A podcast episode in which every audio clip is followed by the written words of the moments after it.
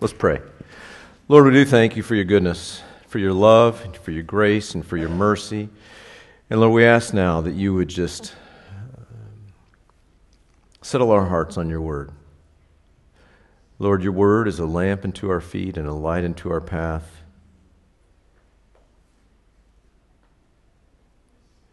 The Psalms tell us that you have magnified your word above your name. And so, Lord, we, we we give tremendous respect and honor to this word of yours that you've preserved through centuries for us. And Lord, Lord, as we're honest, sometimes we do take it for granted. And so we don't want to do that today.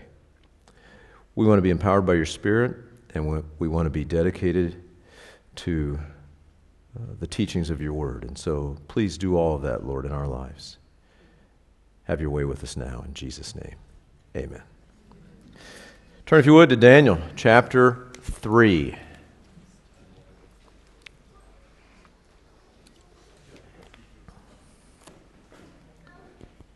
As I explained to my, one of my children this morning, you know why we're reading Daniel chapter 3? It's how it rolls, right? It's not rocket science, it's not brain surgery. I can't do either. But I can count from 2 to 3. So, Daniel chapter 3. For historical context overview, if you haven't been with us, that's fine. Uh, we're glad you're here.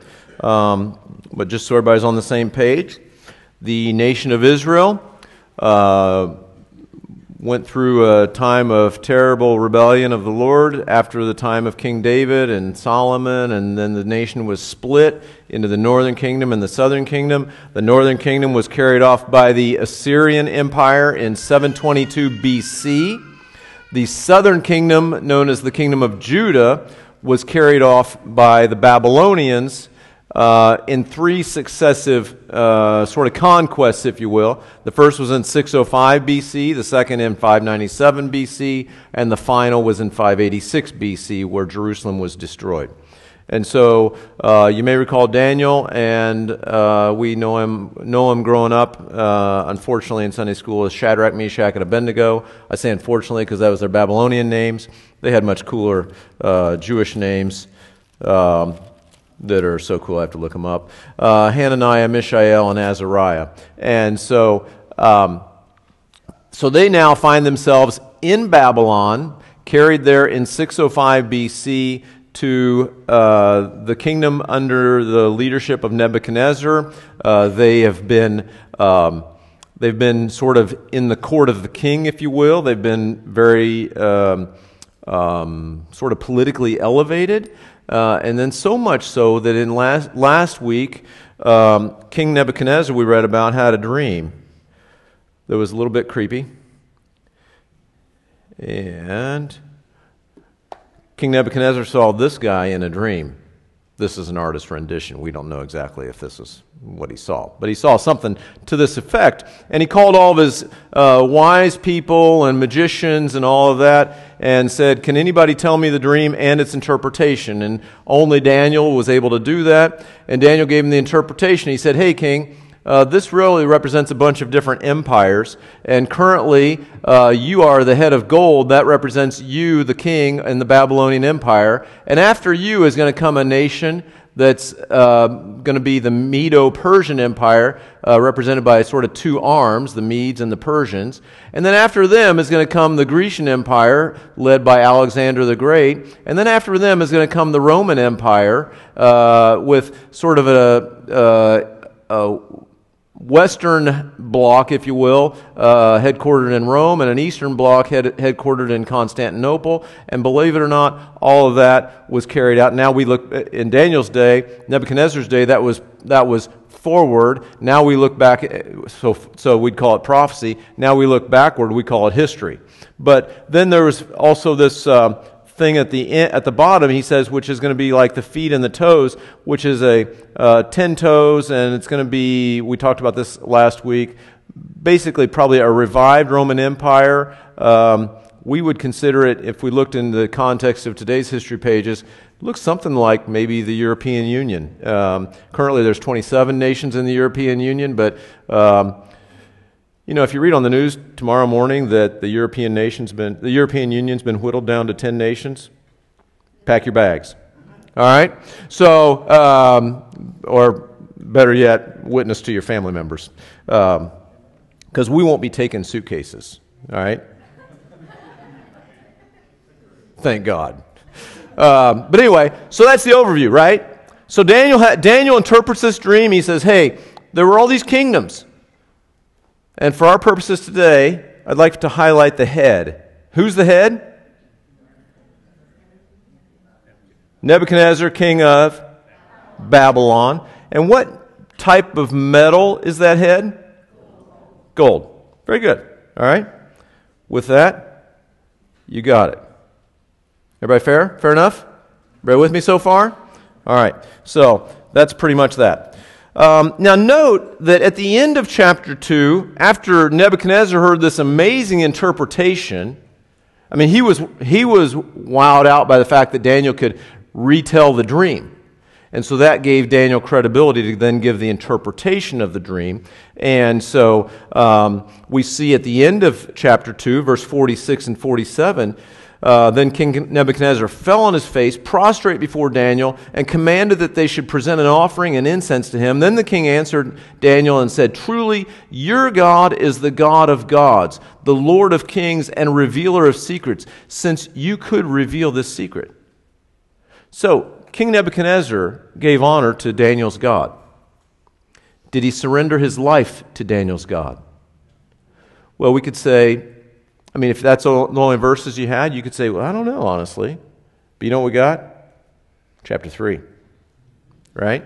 And by the end of today, you'll say, I don't think Neb quite got it at the beginning of chapter 3. Right? He's still a little harsh. Okay? Now, I believe by the end of uh, chapter 4, next week, uh, we'll have some pretty good, uh, at least biblical. Um, support for the fact that Nebuchadnezzar was, was truly a changed man. But let me just say this there's a big difference between acknowledging God and surrendering to God. That's the first point I want to make, really. There's a big difference between acknowledging God and surrendering your life to God. And can I suggest acknowledging God is just a short reprieve and a series of dead ends of life? Okay? Surrendering your life to God is a completely new life. Jesus told Nicodemus, unless somebody is born again, they won't see the kingdom of God. And so that's what we need. That's what we long for in our lives. And so uh, we want to live lives that are, that are not just acknowledging God, but um, surrender to God. So as we get into chapter 3, I want to just point out uh, one more thing. Curiously, Daniel, the person, is missing in chapter 3's context, in the, in the narrative. Uh, some people say, most commentators say he was likely on assignment somewhere. Like, it was a big empire, right? By this time, Babylon has conquered, you know, uh, Judah and uh, its territory. You know, they've conquered lots of territories, and, you know, there's probably a, you know, a lot of jobs to be done. And so most commentators would say Daniel was physically absent uh, during this time. So the narrative then turns to those that remain. So, Everybody ready? My son Nate would call that a Scott Murphy introduction, and I'd say, You bet it is, and that's all right.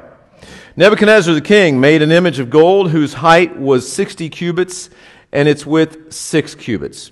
He set it up in the plain of Dura in the province of Babylon. You see what he's doing? Catch this.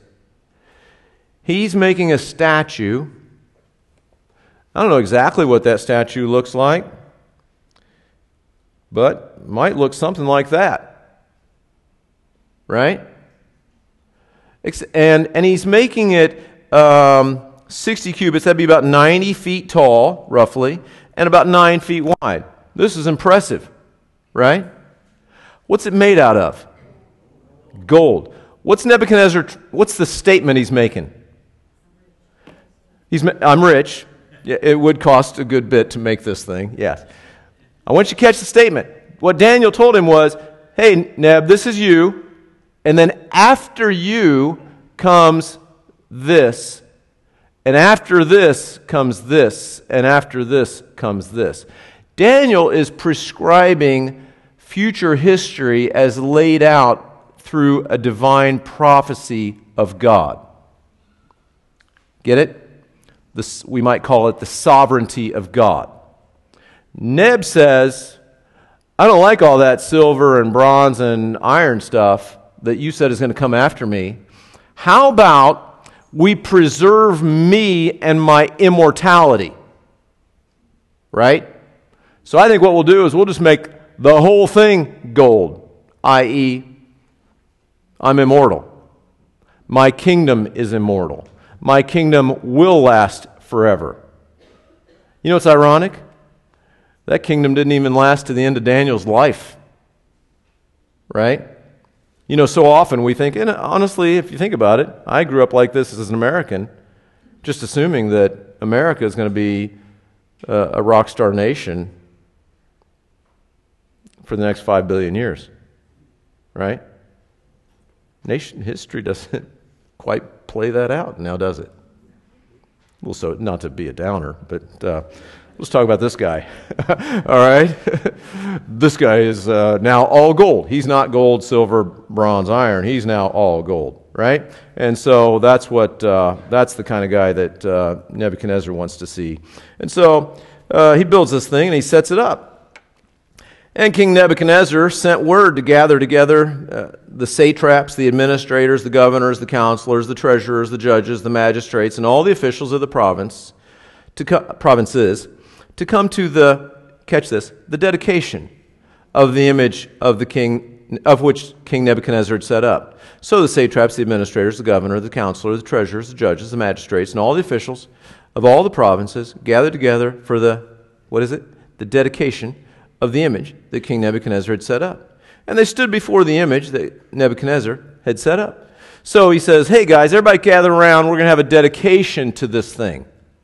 So at this point, it just looks like a statue, right? Like a monument. Like we might have a monument in Washington, D.C., you know, to Abraham Lincoln or something, right? We're just going to have a, have a statue. I want everybody to gather for the dedication. So far, it seems maybe a little weird, but benign. And in the context of ancient civilizations, probably not all that weird, even. Fair enough? So he goes on.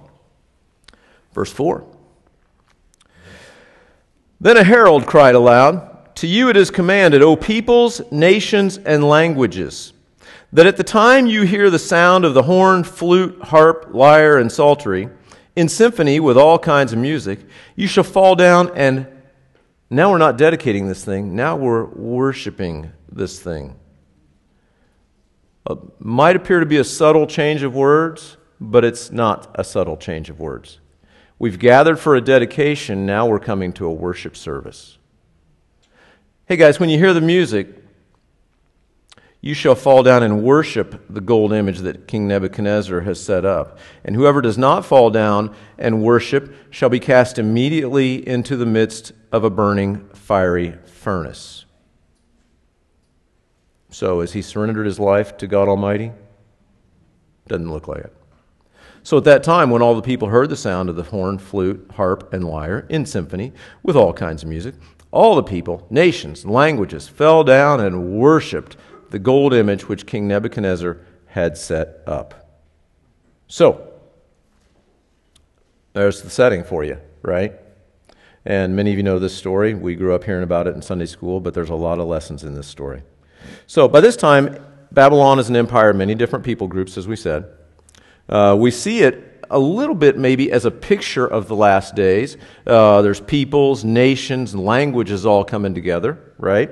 And they're called, and they're, they're initially called for sort of a political dedication, but actually it's an act of worship.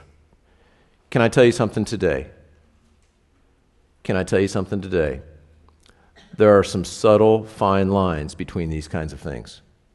And I'm not saying every time somebody says, hey, let's go and give honor to something, or give respect to something, you know, hey, be careful, you need to be paranoid. There needs, there's a conspiracy under every rock. You need to regard that as, a, as an act of worship and stay away from it. But we could use a little discernment. Is that fair? We could use a little discernment. And so just uh, beware of some of these gray areas. Some things that look benign or start out looking benign may, in fact, not be benign. And I try not to be a conspiracy theorist, right? You know, by definition, that word means I'm psycho, right? If I say I'm a conspiracy theorist, that's a term that's used to mean I'm nuts, right? So, take away that connotation, and let me just say this. There are some things that we have been handed through the public narrative that are just straight up not right. Straight up not right. There are some things we've been handed through the, through the political and social narrative that are just not right. And that calls for discernment. And what is our filter of discernment? The Scripture. Like never before in my lifetime, can I tell you this? I'm 60 years old. And for 60 of those years, I have never in my life seen a time like now where we need biblical discernment in order to know how to put one foot in front of the other. Like never before. And so beware of these sort of dedication services right? They may, in fact, be worship services. Just beware. Don't be conspiracy theorists unless they turn you into one. That's what I always tell people. You know, I was never a conspiracy theorist until they made me one. So you're psycho, right? No. Anyway, that's a whole other story. Let me just say also, and again, Draw what you want, but draw it through biblical discernment. Can I say this? What is Nebuchadnezzar's motivational um, principle? Starts with F, sounds like deer. Fear. Fear. Right? Who would love to be thrown into a fiery furnace today? Raise your hand. Could we call that scary? Yeah, yeah, somebody. Can we call that scary? Yeah. We call that fear provoking, right? Can I tell you this? Babylon uses fear. What's Timothy tell us? God has not given us a spirit of fear, but of power and of love and of a sound mind. Beware of fear. Can I say that? Beware of fear. God has not given us a spirit of fear, but of power and of love and a sound mind. Now, having said that, again, we need biblical discernment, right? Should you drive 100 miles an hour on the edge of the Grand Canyon? No. Should you even take that donkey on the trail down the edge of the Grand Canyon? No. Right? So, a little healthy fear is a little healthy fear, right? But just having said that, can I just point out Babylon uses fear and intimidation? It, it's a key ingredient to the, to the Babylonian narrative. And the other one is social pressure. Right? So at the time when all the people heard the sound of the horn, flute, harp, and lyre and symphony with all kinds of music, all the people, nations, and languages fell down and worshiped the golden image. Right? Everybody's doing it. Right? I tried that on my mother, it didn't work. Everybody's doing it. Right? Beware of everybody's doing it and beware of fear. Can I just say that? Beware of everybody's doing it and beware of fear and have biblical discernment. So, it would appear that everybody, except three guys, all bowed down and worshiped. Verse 8. Therefore, at the time, certain Chaldeans, Chaldeans is just another word for the Babylonian people, certain Chaldeans came forward and accused the Jews. They spoke and said to King Nebuchadnezzar, O king, live forever. Flattery. Flattery's on the list of ingredients. We're making a nice little soup now, aren't we? We got fear, we've got social pressure. We'll throw in a little flattery. It's kind of like the spice of, of uh, Babylon. O king, live forever. You, you, O king, have made a decree that everyone who hears the sound of the horns, flute, harp, lyre, and psaltery, and symphony with all kinds of music shall fall down and worship the gold image. And whoever does not fall down and worship shall be cast into the midst of a burning fiery furnace. There are certain Jews whom you have set over the affairs of the province of Babylon Shadrach, Meshach, and Abednego. These men, O king, have not paid due regard to you. They do not serve your gods or worship the gold image which you have set up. Now, we mentioned over the last couple chapters, Daniel and his friends, by the end of chapter 2, have been very politically elevated. They've been honored, they've been placed in places of, of leadership, places of, of political and social respect and authority. What does that cause? Jealousy. If God blesses you, do not be surprised. And, and, I don't, you know, and again, I have to unwrap that, right? We often think of blessing in terms only in financial, and I don't even mean it that way. But if God blesses you, or if God takes care of you, or if God does a cool thing in your life, and you expect the world to celebrate with you, you're going to be disappointed often it just brings about jealousy from the Babylonian world. And again, I'm saying the Babylonian world kind of uh, metaphorically a little bit because we are, you know, as I was talking to one guy earlier, uh, Babylon is always here. Babylon's been here since the Tower of Babel in early Genesis. It's going to be here till the end of Re- toward the end of Revelation when it's finally dealt with um, in the end times, right? And so Babylon that's here, if you will, uh, can be very jealous.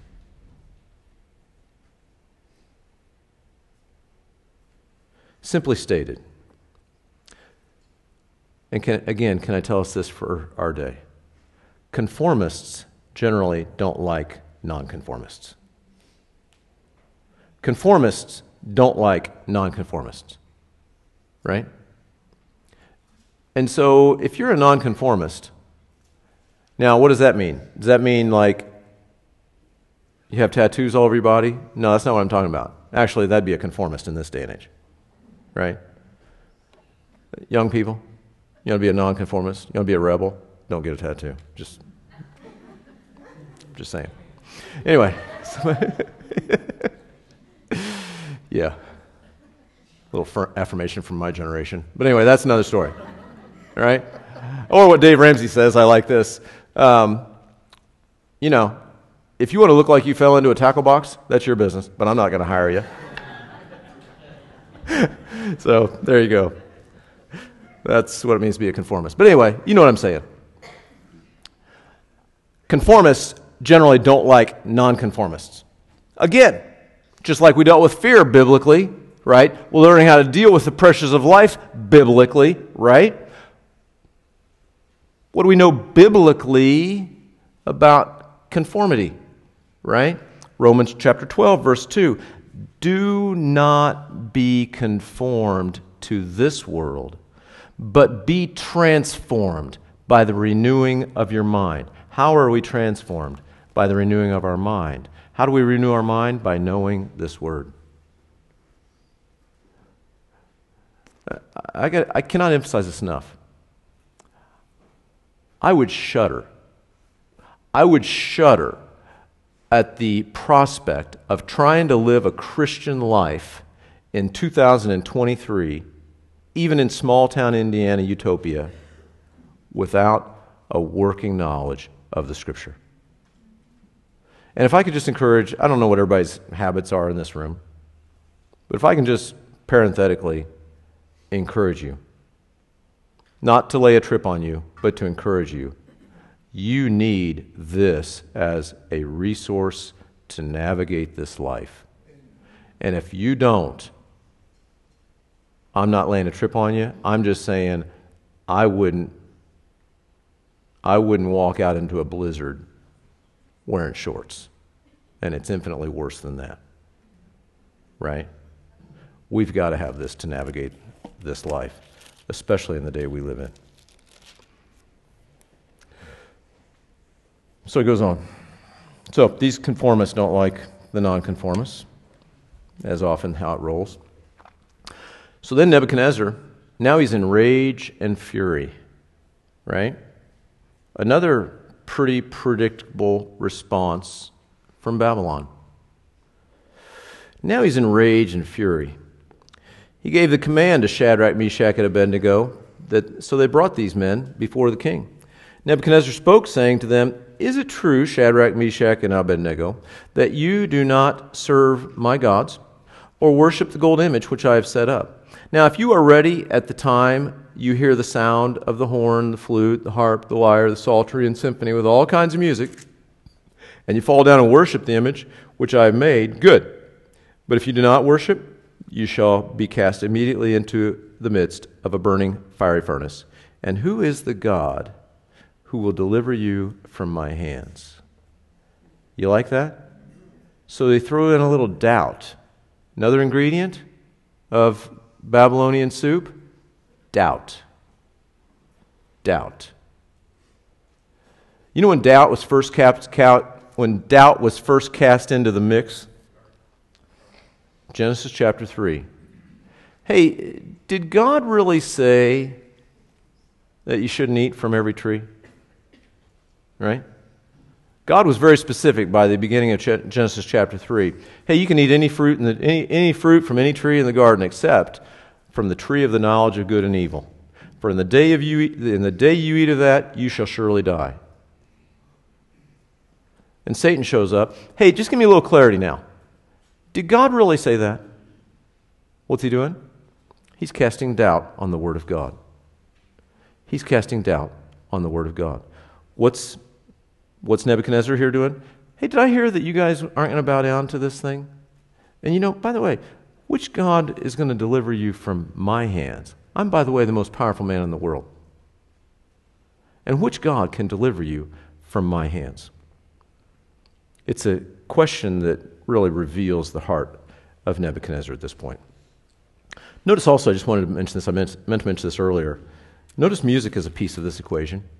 And just FYI, music is a powerful force for good or for evil, right?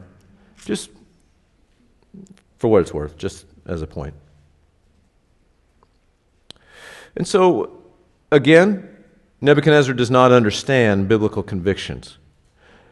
When we live as nonconformists, according to biblical discernment, not motivated by fear, but of power and of love and a sound mind, and we live out these biblical convictions, we should not expect the world to understand our biblical convictions right?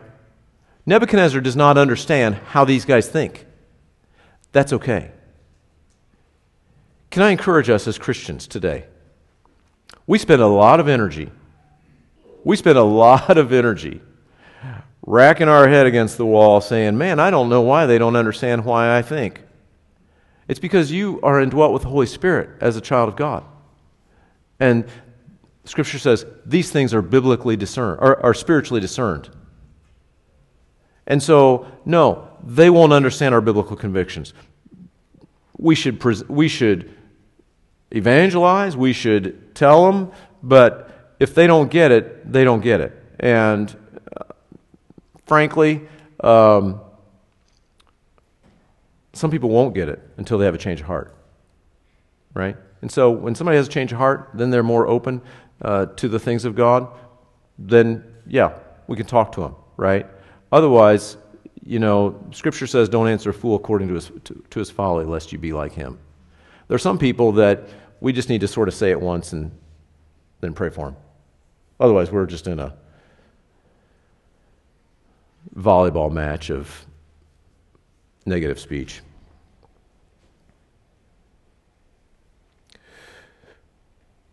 Chapter 2, verse 47 Nebuchadnezzar said, Truly your God is the God of gods, the Lord of kings.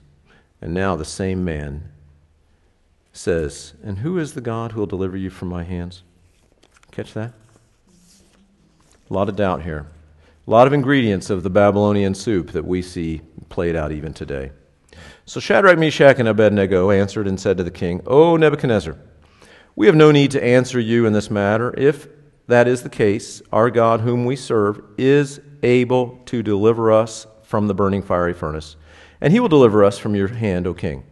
But if not, let it be known to you, O king, that we do not serve your gods, nor will we worship the gold image which you have set up. And so these guys have a brilliant answer. They know that God's going to deliver him, uh, that God can deliver them, and they stand on that. And yet they don't know how God is going to deliver. Maybe He's going to deliver them as He's going to turn out to do. As you know the story, they won't get burned. Maybe He's going to deliver them by taking them to heaven, right? Both would be considered deliverance, right? Is going to heaven a good thing? Yeah. Yeah, it's awesome. And so they don't presume to know the mind of God, they just know it's their duty to obey. And so they give God room to, um, to deliver them as God sees fit. Now, this brings up another spectrum, right? If you're new here, everybody in the room is grinning because I talk about spectrums a lot, okay? I'll just say this. And so, just like in the past, we've talked about there's a, a, God, a, spectrum between God's sovereignty and man's responsibility. God's sovereignty is a biblical truth, man's responsibility is a biblical truth. We all find ourselves sort of at some point, sort of leaning maybe one way or maybe leaning the other way a little bit. And anywhere we find ourselves on that, on that spectrum is maybe where God has us. And maybe that's okay. And we don't need to fix everybody else to try to be at the same point on that spectrum that we are, right? Our job, really, and my job, I believe, as a teacher, is to highlight this is what it means to fall off the cliff on responsibility. This is what it means to fall off the cliff on sovereignty. We've been through that a million times, and I won't uh, torture the rest of you for that, to do it again, right? Who said good? Somebody say good? But I think there's another I think there's another spectrum if I can, and I think this this response of Shadrach, Meshach, and Abednego helps us to, uh, well, I believe I'd be, I'd be ne- negligent to not bring this one up. Is that fair? I think of it as the Word and the Spirit spectrum. Fair enough? Now, is God's Word biblical truth? We should stand on it. Absolutely. It's our rock. Have I, been have I been mentioned that so far today? It's our rock, right? The Holy Spirit empowers us to live this Christian life. Is that a biblical truth? Absolutely. Absolutely. Is it possible that well intended Christians, some of them lean sort of this way a little bit and some of them lean a little bit this way? Have you ever noticed that? I have. Right? Now, what happens if you're all word and no spirit? We call that the frozen chosen. Right? Is that fair? You're maybe grounded, maybe well intended, and that's about it. Right? What happens if you're all spirit and no word? What have I been saying all, all morning so far that we need? We need biblical what? Discernment. Right? And so the cliff over here is all spirit, no word. Cliff over here is all word, no spirit. Well, how does that play out? What does that look like?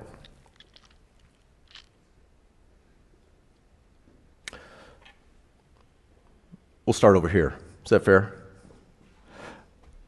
Is that fair? Over here, this group, some say, I think well intended people that we're going to see in heaven, believe doctrinally that the what's called the sign gifts, the gifts of the Holy Spirit, speaking in tongues, prophecy, interpretation of tongues, miracles, healings, those sorts of things, those died off when the apostles died off. Okay? I just want to say it on tape. I believe that is biblically inaccurate. Okay? I believe with all my heart that is biblically inaccurate. Not only are they alive and well today, we desperately need them. We desperately need them. Is that fair?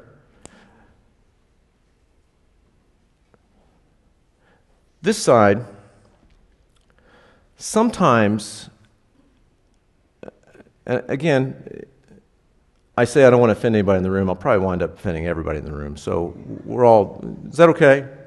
okay come back next week. Go to sleep and come back next week. Here's what I think. I, here's what here's what makes me uh, makes my hair curl a little bit on this end. A lack of respect for the sovereignty of God. Right? I don't presume to tell God what to do. I was at a prayer meeting one time, and somebody was praying like this. And they were telling God publicly, if you don't bring revival, I forget exactly how it was phrased, and so I don't want to take it out of context. But basically, if you don't bring revival, you owe us an apology. I'm going to call that off the cliff. Okay? Is that okay? Can I do that? You know, we have in our Bibles the book of 1 Corinthians. Where were they as a church? They were over here, right? Paul wrote a lot in that book to correct their error. So sometimes on this side, we can say, well, that's a no brainer. Everybody just needs to come on over here, right?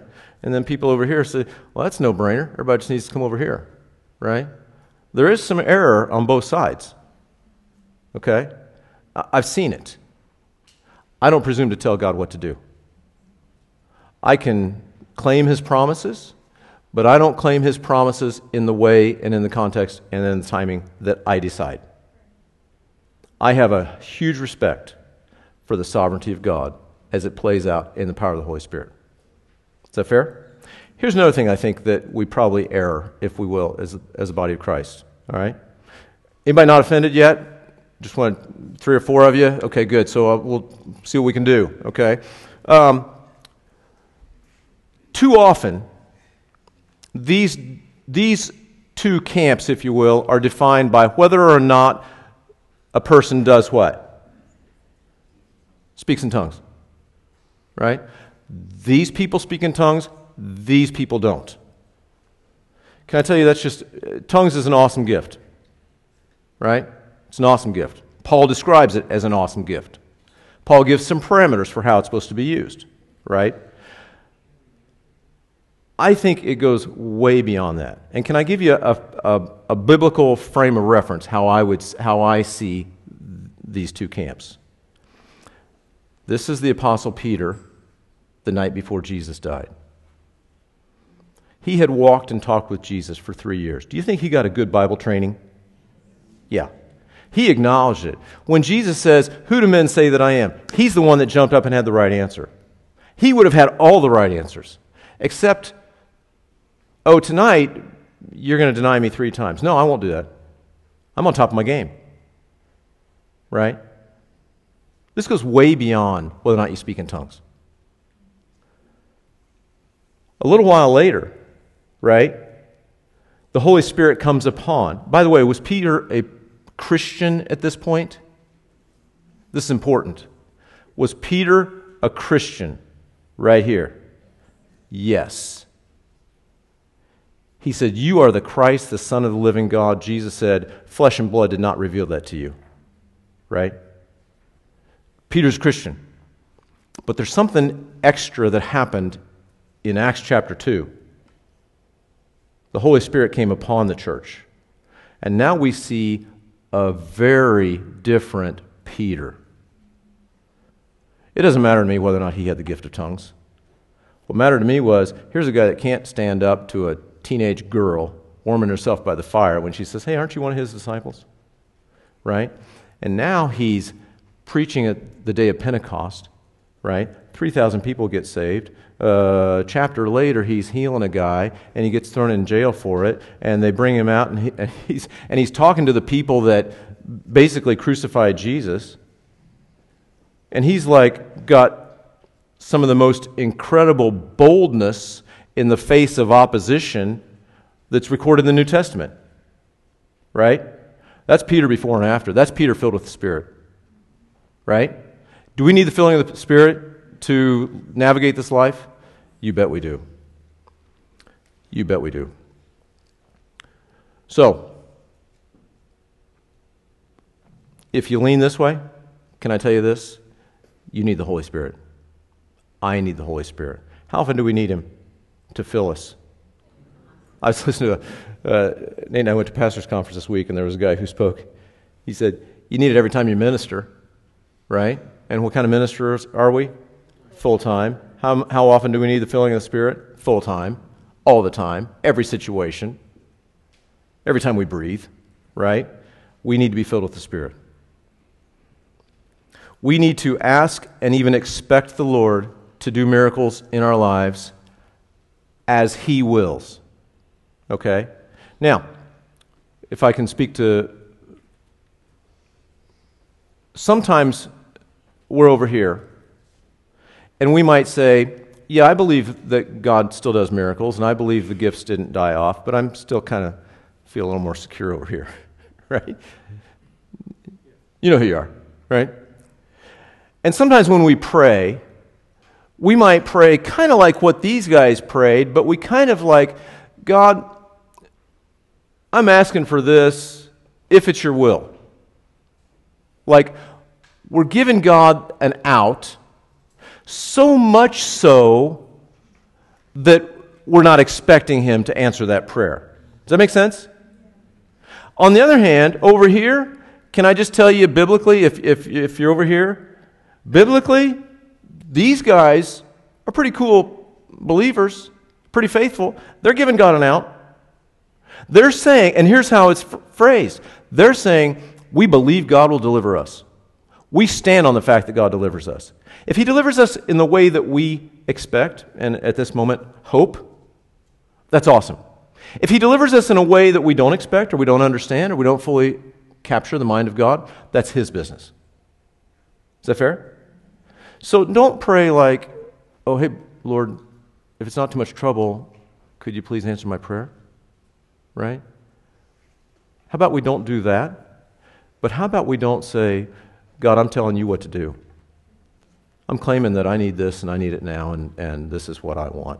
And so I'm entitled to it. Is that fair? That's the spectrum. Now, make sure I didn't get, miss anything. Don't forget that God is God and we're not Him. Be very careful about presuming that we know what's best in our lives. I've lived long enough to know that I don't know what's best for my life. And that borders on arrogance and uh, opposition to the sovereignty of God. So be careful. Can I tell you a couple litmus tests to help us kind of discern these things? Is that fair? Number one, the Holy Spirit never contradicts the Word of God. Right? If you're a spirit person, Awesome. We should all be spirit people, by the way. But if you're a spirit person, be a biblically discerning spirit person. Is that fair? The Spirit never contradicts the Word of God. I believe it's a matter of style, and you know, eh, we all come from different backgrounds in a lot of ways. I believe it's a matter of style. The Holy Spirit doesn't, doesn't contradict or interrupt Himself right? 1 Corinthians chapter 14 says God is not a God of disorder. Let all things be done decently and in order. Okay?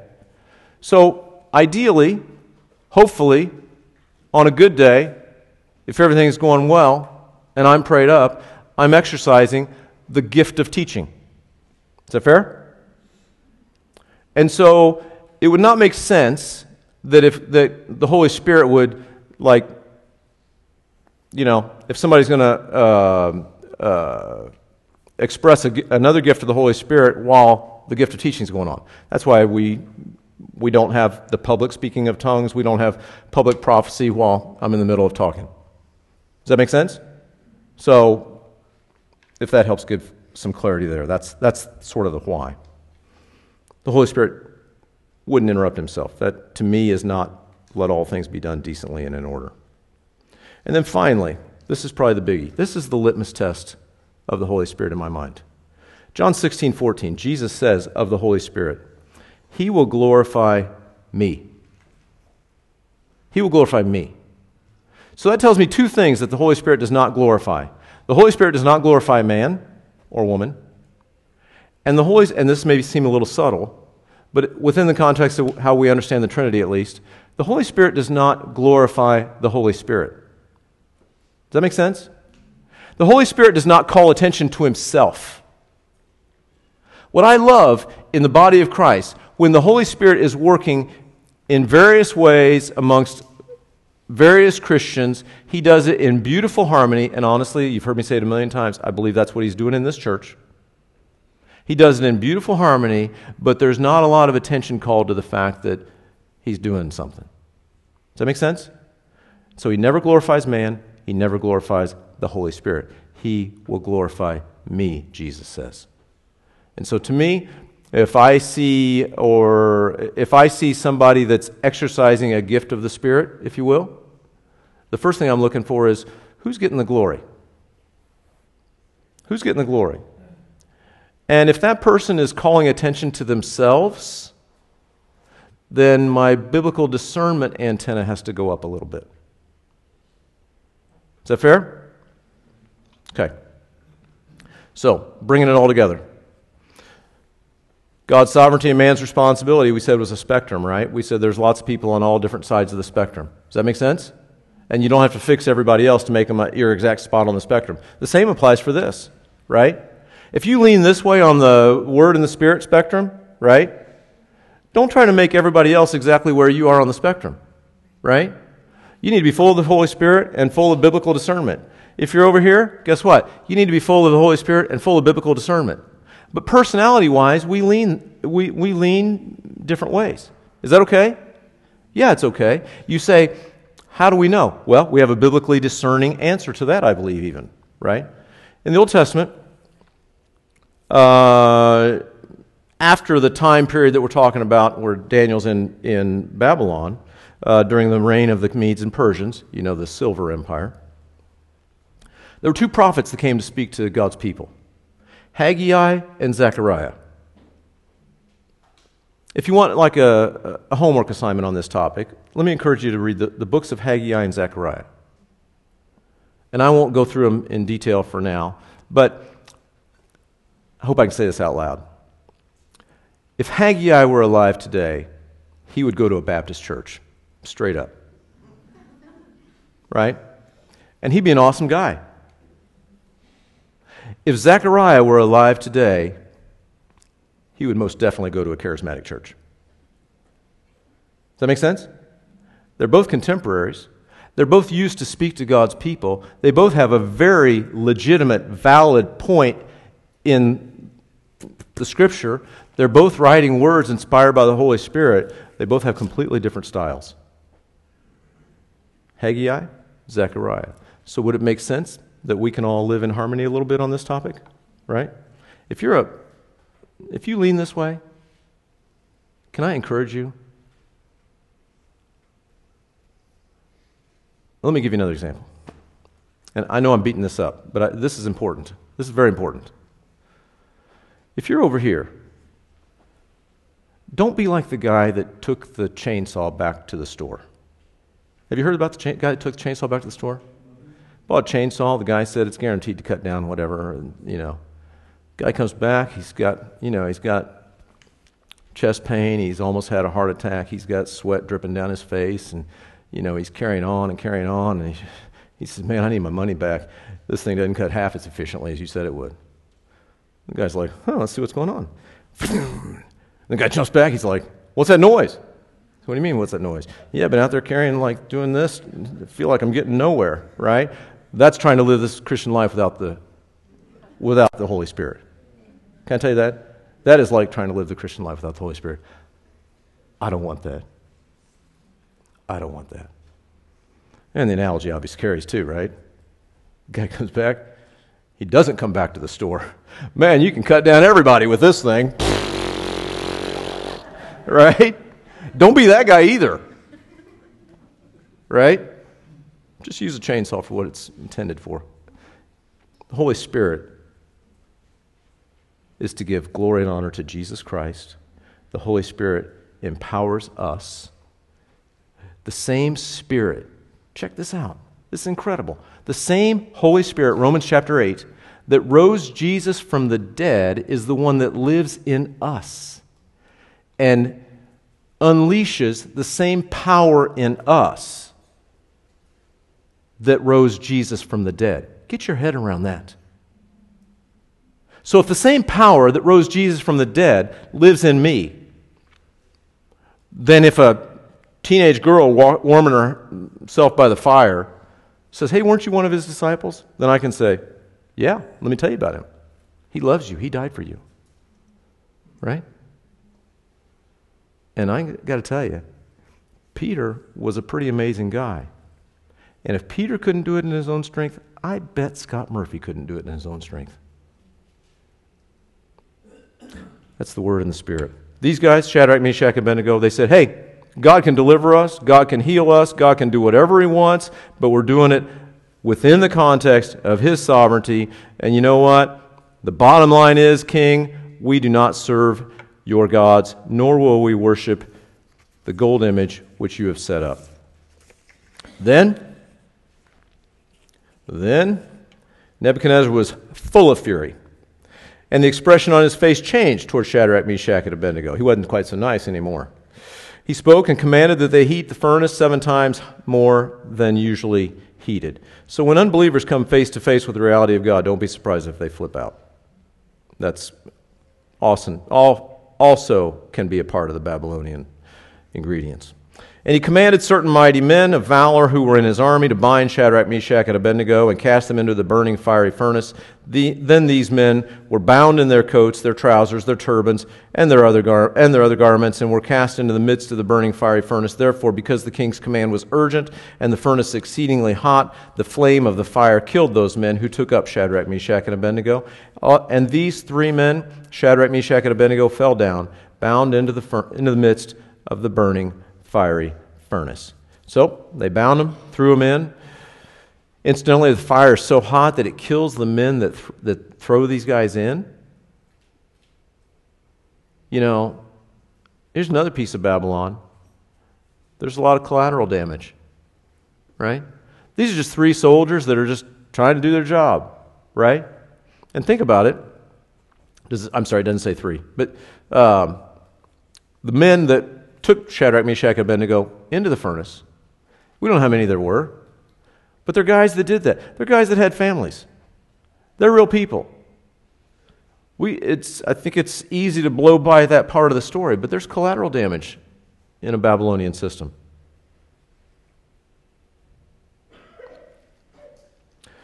Then King Nebuchadnezzar was astonished. He rose in haste and spoke, saying to his counselors, Hey, didn't we throw three men bound into, bound into this midst of the fire? Do you think he could have counted to three? Did we not throw three guys in there? Like, if my memory doesn't fail me, I thought we put three guys in there.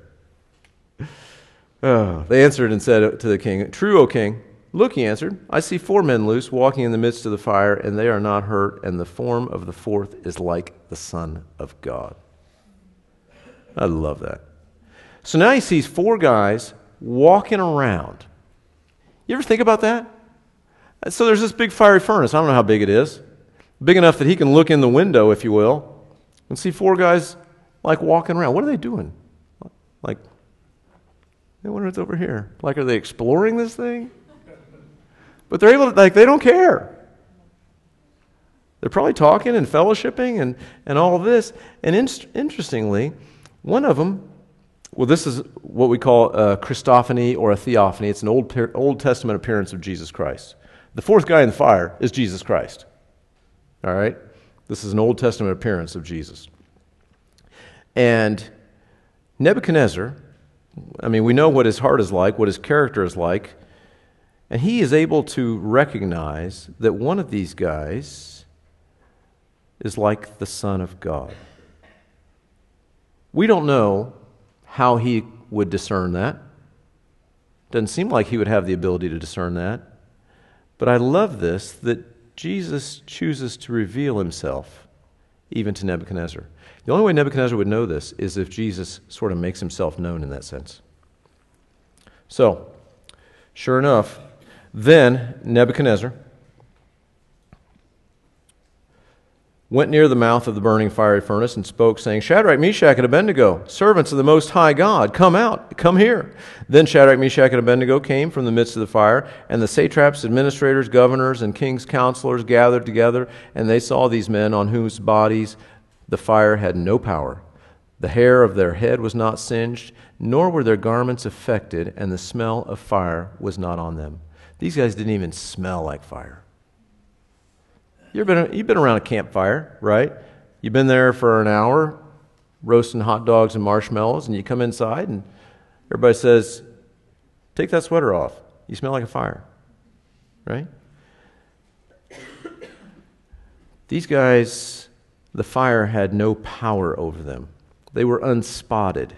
James 1:27 says pure and undefiled religion is this is to keep oneself unspotted from the world. The world wants to stain us, the world wants to make us smell like fire. We need to be unspotted from the world. And notice again, incidentally, all those satraps and counselors and governors and administrators, what they get? They got a front row seat for seeing God's glory because three guys stood strong. Three guys stood strong, didn't have to preach a big sermon, but all these guys got a front row seat to see God's glory. And sure enough, then Nebuchadnezzar spoke, saying, Blessed be the God of Shadrach, Meshach, and Abednego. He's doing it again, just like the end of chapter 2. Blessed be the God of Shadrach, Meshach, and Abednego, who sent his angel and delivered his servants, who trusted in him. And they have frustrated the king's word and yielded their bodies that they should not serve nor worship any God except their own. Can I just Again, it's relevant.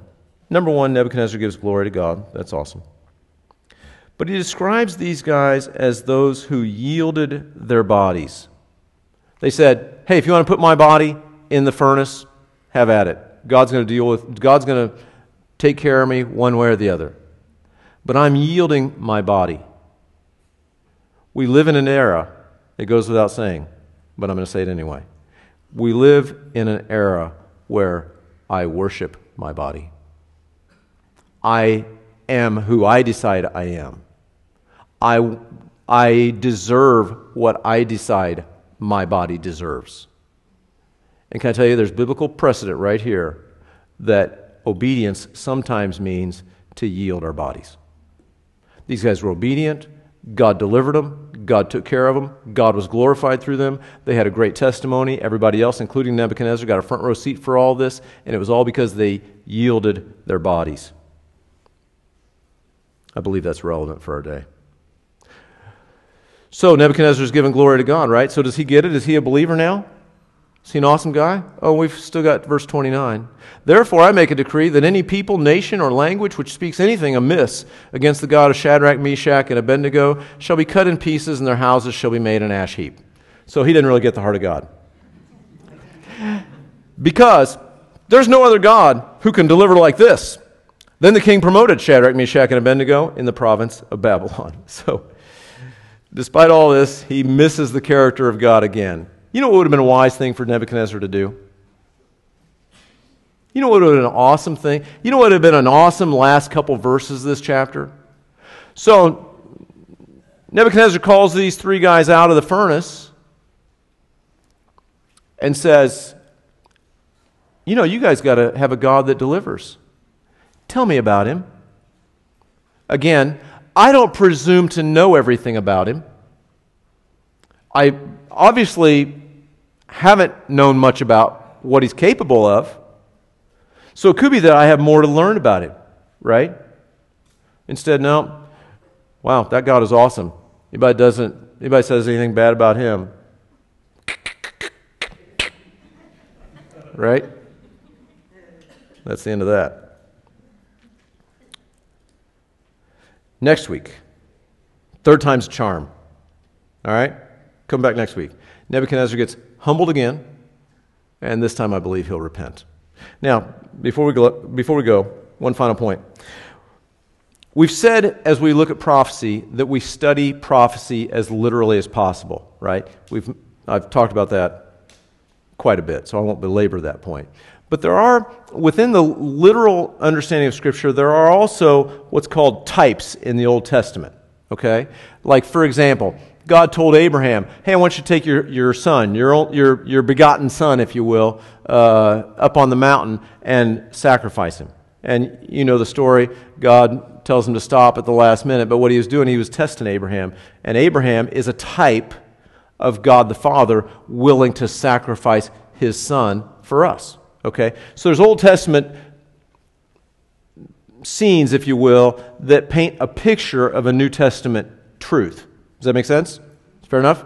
And so many people believe, and I just say this to point it out because many people teach this, and because it's a type, I don't, I wouldn't like absolutely say it's ironclad truth, but I think it's probably legitimate.